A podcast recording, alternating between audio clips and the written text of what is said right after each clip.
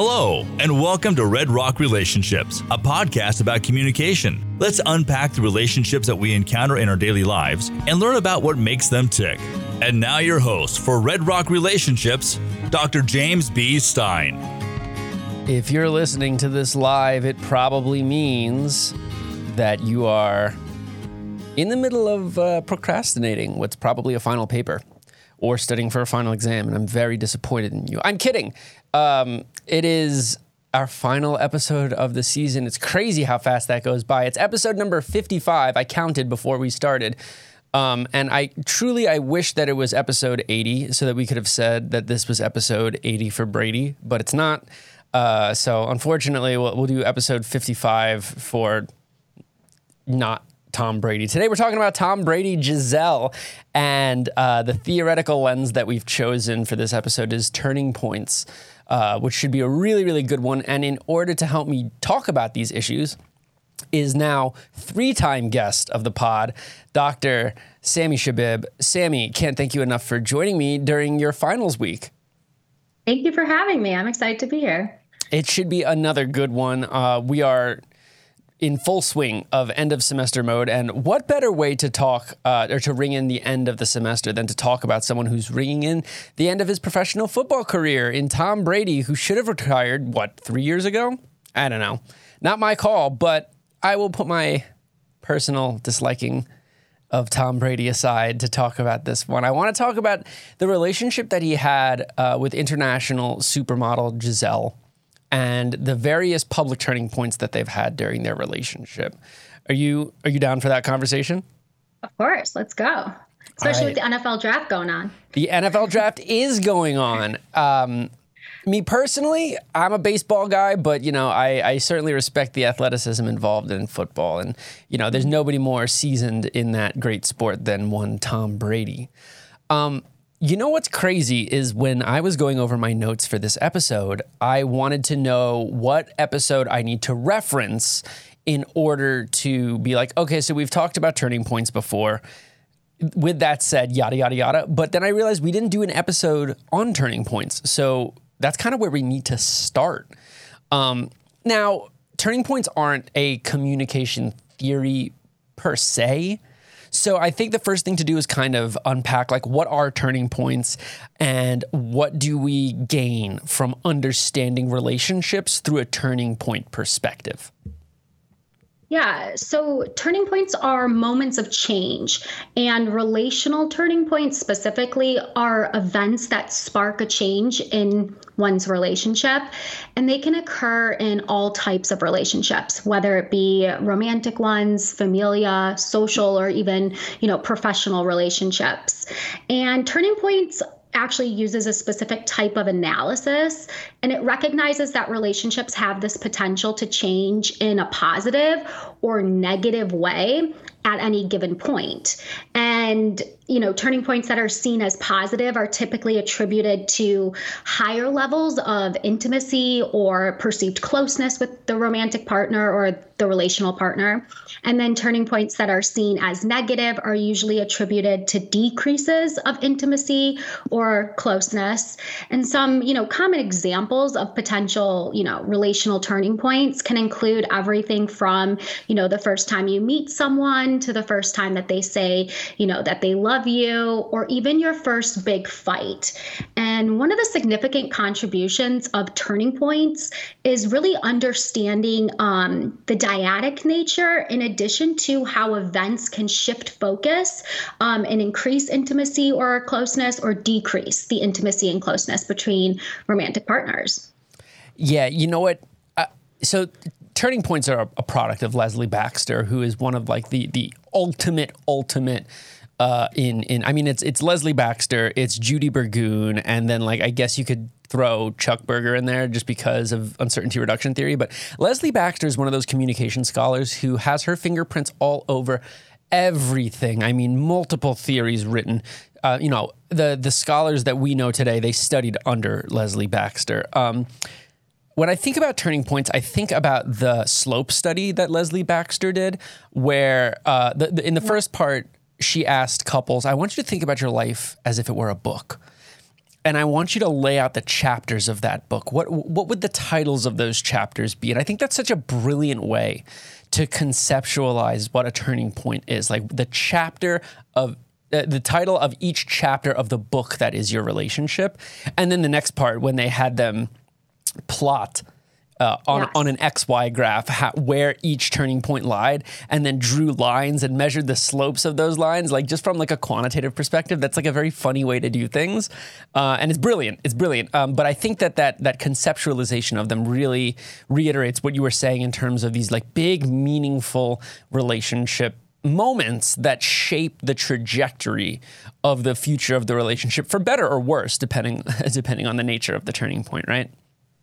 Yeah, exactly. And actually, like visually seeing um, the turning point analysis on that plot and um, on the diagrams and stuff is actually visually um, kind of articulates and tells us a lot about the relationship too. And when two people have different perceptions of a singular event, right? One could perceive them as increasing intimacy or closeness, where the other is like, uh, after this big fight, I want out yeah, know, I'm picturing like drops. like imagine like a couple that has their first sexual encounter, and for one they were like, "Oh, that was the moment I knew they were the one," and the other one was like, oh, um, "That actually made me think if I want to still be with them anymore." Uh, so it's very interesting. I, I think yeah, the dyadic nature of it, the, the the the individual, and then the coupled nature of it, very very interesting stuff. Yes. So let's talk about Tom Brady. Um, Brady and Gisele have had, much like uh, uh, Prince Harry and Meghan, have had moments of privacy and then moments of like spectacular public uh, elements. So, can you maybe rattle off a couple of the most meaningful turning points that uh, that Tom Brady and Gisele have experienced, and maybe talk about how those turning points altered their commitment and ultimately their relationship trajectory, which, as we now know, is ending in a split. Yeah, and then Gisele actually uh, wrote this memoir, and she states that like kind of John has made her heart expand in ways that she didn't even know was possible, which is the um, eldest son of Tom Brady, and she's often referred to John as like her bonus child. So even though they had this difficulty that was present in the very you know initial phases of their relationship, after the birth, it seems like you know it has really increased their closeness um, and potential intimacy between them. And then we know, obviously, that they got married um, in February of 2009. Shortly thereafter, they had um, their son in December of 2009, and then their daughter in December of 2012. Mm-hmm. So, a lot of like increases um, after the birth of the eldest son for Tom. And then in September of 2015 was the first time we were started receiving reports from sources, specifically from Us Weekly, that things were very tense between Gisele and Tom. Um, this was particularly after Deflategate, which was an NFL controversy revolving around accusations that Brady ordered the deflating of footballs um, in the AFC championship game in the 2014 and 2015 NFL playoffs. Um, and so that was kind of the first news that we had heard about any specific like tensions um, prior to Bridget. Um, yeah, Bridget's pregnancy. Mm-hmm. And then we know that they celebrated 10 years, like in February of 2019. And then we started hearing um, some stuff, right? We fast forward into February of 2022. This is when Brady announced his retirement on Instagram. And then six weeks after Brady's retirement announcement, so in March of 2022, Tom revealed that um, he was going to return to the NFL also via Instagram. Mm-hmm. And this is where we then started hearing a lot more kind of tensions, especially tensions in terms of Gisele's perceptions of Tom uh, rejoining the NFL. Yeah. So I, there's a couple things that stick out to me there. And the first one is that what might have been traditionally considered as not just a relational turning point, but as a relational transgression, which ironically you and I have talked about on this show before. It is is the birth of what Gisele calls her bonus child, right? But this ended up being something that potentially increased their closeness and intimacy, and I think that that really speaks to the dynamic nature of turning points, both theoretically and in practice. Yeah. The, the other thing that really sticks out to me there is the ways in which the relationship began to deteriorate, beginning, like you said, closer to 2015. um, uh, which kind of transitions into the next question that I had for you, which was that the media perception was that Brady chose football over family, right? And that that's what led to the divorce. And I guess my question is to what extent is that a reliable report? Like, is it that Brady was just so involved with football from 2015 through now that she just couldn't take it anymore? Or were there non football things contributing to this? And either way, surely that media and public involvement couldn't have helped. So I'm, I'm, I'm hoping we can unpack that a little bit.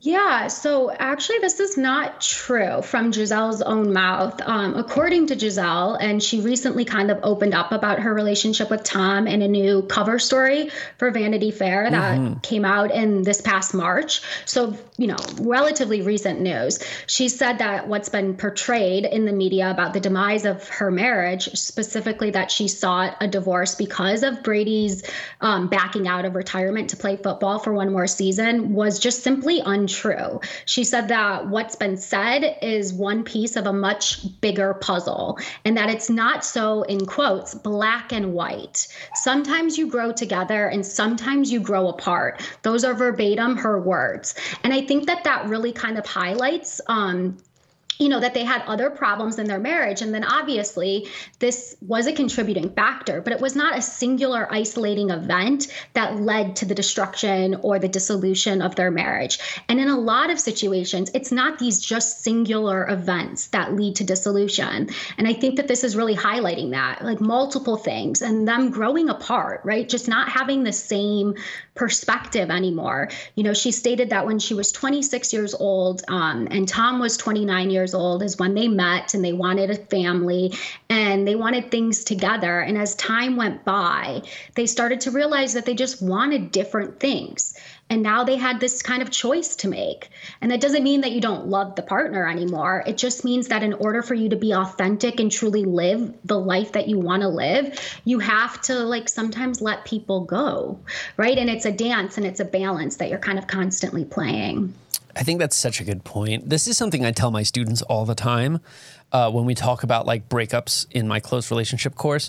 Uh, I do my best to make them think about what we mean when we say successful relationship, right? Like, we're talking about Brady and Gisele. They've been together for 15 years, right? If you go back to when they first started dating. Um, right. That's a really long time, right? And so I guess my question that I ask my students is always would you rather have like a 6 year happy relationship that ends after 6 years or would you rather be stuck in a rut for 25 years with this person who you're not even that crazy about? Which of those two sounds successful? Right? And I think right relational success is more than just sticking it out because you feel like you have to. Yeah, and relationship success, I mean, in my opinion too just because a relationship ended doesn't mean it wasn't successful right? Everybody's meant to be in your life for a specific period of time and that time can vary and change but i think what makes it successful is your ability to reflect on it and grow from it right? And it's not always like just ending up together. It's kind of the roles that they play in your life at the time that they're supposed to be in your life. And if we can start thinking about things like that too, we can start to understand that these things aren't failures either, right? It's not a bad thing that something ended, right? It, you sometimes things have to end for other doors and opportunities to open, and that's okay, you know. A hundred percent, a hundred percent. And I think that that's kind of like again, like I think that the public image feeds into that idea of like oh well they uh, you know they broke up. So uh, there must have been something that happened. There must have been this big relational transgression like Tom Brady deciding that he wants to play football for another year when in reality like relationships are very complicated and deep. And so you've got all these relational factors flying around and when you have a public celebrity relationship that's not an interesting story. You know what I mean? Like, that's not what people want to write about. And so, unfortunately, folks often force a story where there might not necessarily be one. Like, you know, I don't like Tom Brady. Uh, and I also don't want to see Tom Brady's relationship dragged through the mud. Like, I don't think that helps anybody. So, yeah, I mean, the, the role that like you know media plays in these relationships I mean, I would assume has got to be it's got to be difficult, right? With everybody kind of up in your business, making you know attributions of situations or events that occur that aren't actually true into your feelings or your perceptions either. It's got to be quite difficult, you know, to always overcome. But they've been in the spotlight for you know a significant portion of their lives, and so you know their ability to maybe you know tune out the noise might be greater than you know our ability to do that if we were thrown into that situation. Um, but yeah it's it's interesting for sure. And you know obviously this is just coming from our perceptions right of the news and the information that we have and not actually you know their accounts of going through you know the relationship and what they would trajectorily change you know these significant events on a actual diagram Right. Yeah, exactly. And I think, again, I think that the media plays into that. Um, the last thing that I really wanted to talk about today was in the vein of turning points. Um, I want to talk about on again, off again relationships, which is another thing that we've never talked about on this show. Uh, the the data is limited, but also fairly consistent in so much as on again, off again relationships uh, they don't really work out that well. Um, I think specifically, it's um, if you're with someone, then you break up, then you get back together, and then you break up. That that next time, that third wave where you get back together, that's when the odds of relational stability plummet. So. If we're extrapolating, and who's to say that Brady and Gisele would even be interested in getting back together? But do we think that they might eventually get back together, maybe after a few years apart? Um, specifically, I asked that because of what you said earlier in relation to both the fact that they have kids and now have to co-parent, but just also that even even the child of Brady uh, that is not Gisele's is is an important person in her life. Do you think that having kids uh, alters those odds of them potentially getting back together? Okay, so in terms of them getting back together, I would say never say never, right? I, I will never say never. Um, as of right now, it doesn't look like it. And in terms of the trajectory of just Tom Brady and Gisele in general, they've never really broken up prior to now. Mm. So it doesn't seem like that that's something that's been in their relationship trajectory, you know, in the past. Um, I would say, if anything, the fact that you have kids together maybe makes you kind of stay in you know situations that aren't as satisfying right and trying to tough it out i don't necessarily know if that would mean that you're going to go back to that person right? I think it was just more of a challenge to leave that person in the mm. you know in the get-go. That's my perception. And again we don't have a lot of research on on again off again relationships. And the research that we have is really primarily focused in you know the dating portions as opposed to the marital Correct. portions right? Like getting married then divorcing then getting back married getting married again right?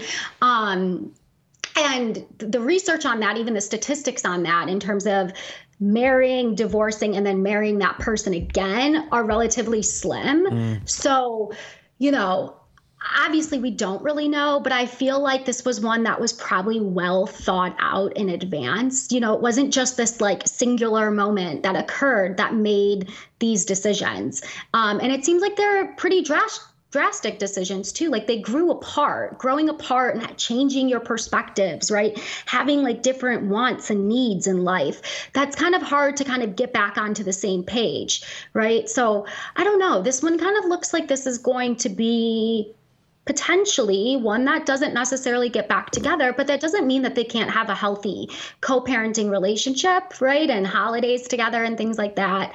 Um, I feel like they're going to be successful at being, you know, a family unit because that's just kind of always something that they've emphasized. You know, Bridget has always been a big part in both of their lives too, which is the mother to their eldest.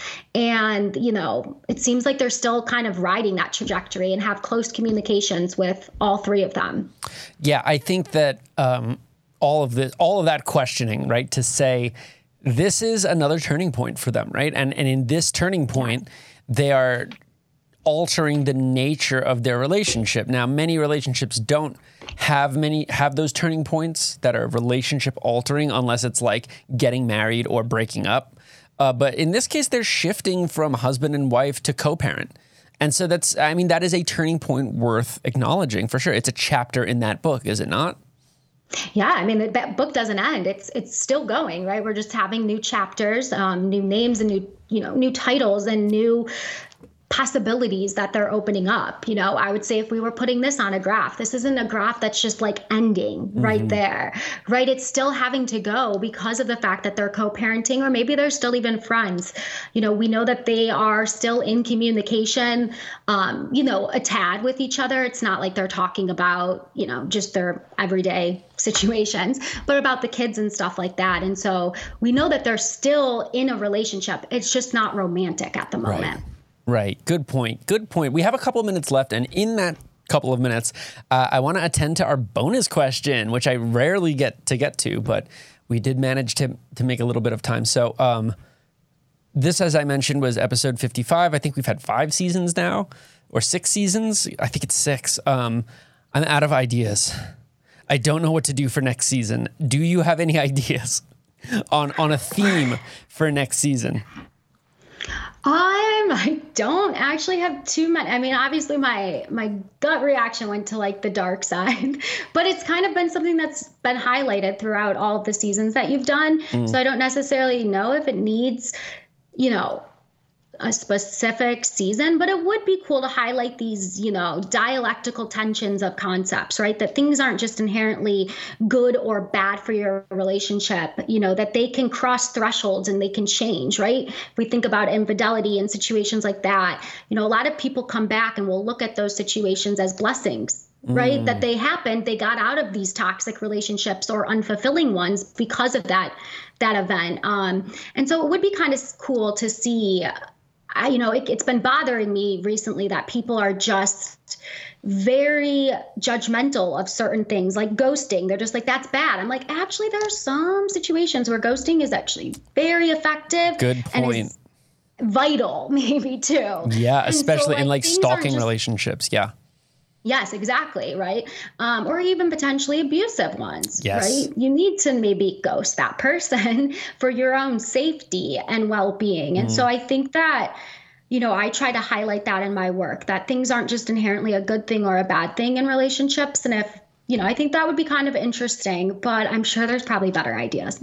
no, that's got me thinking about like maybe an episode on um, modern relational trends or behaviors, like an episode yeah. on ghosting, an episode on love bombing, an episode, you know what I mean? Like, stuff like that, like on more modern helicopter terms. parenting. Helicopter parenting is a good one. Yeah, maybe, so maybe maybe there's room for that where we take some of the more modern lexicon and and fold it into, you know, unpack it. That's a good idea. You said you didn't have any ideas. Yeah, well, I guess it, it was the conversation, the dyadicness led to Fair. an idea. Fair. Well, on that note, it's time to go. Sammy, thank you so much for once again joining us. Thanks for having me. No problem. And that's it. Another semester, another season wrapped up. I don't know what we'll be doing next season, but we will be back for more fun stuff. I look forward to seeing you there. Have a wonderful break. You've been listening to Red Rock Relationships, a podcast about communication. Thank you so much for giving us some of your time. If you'd like to be on the show or have questions for us, please send us an email to redrockrelationships at gmail.com. You can also find us on Facebook, Instagram, Twitter, Spotify, or wherever you listen to your podcasts. Just search Red Rock Relationships. Thank you again. And remember, it all begins with good communication. This has been a production from a podcast studio.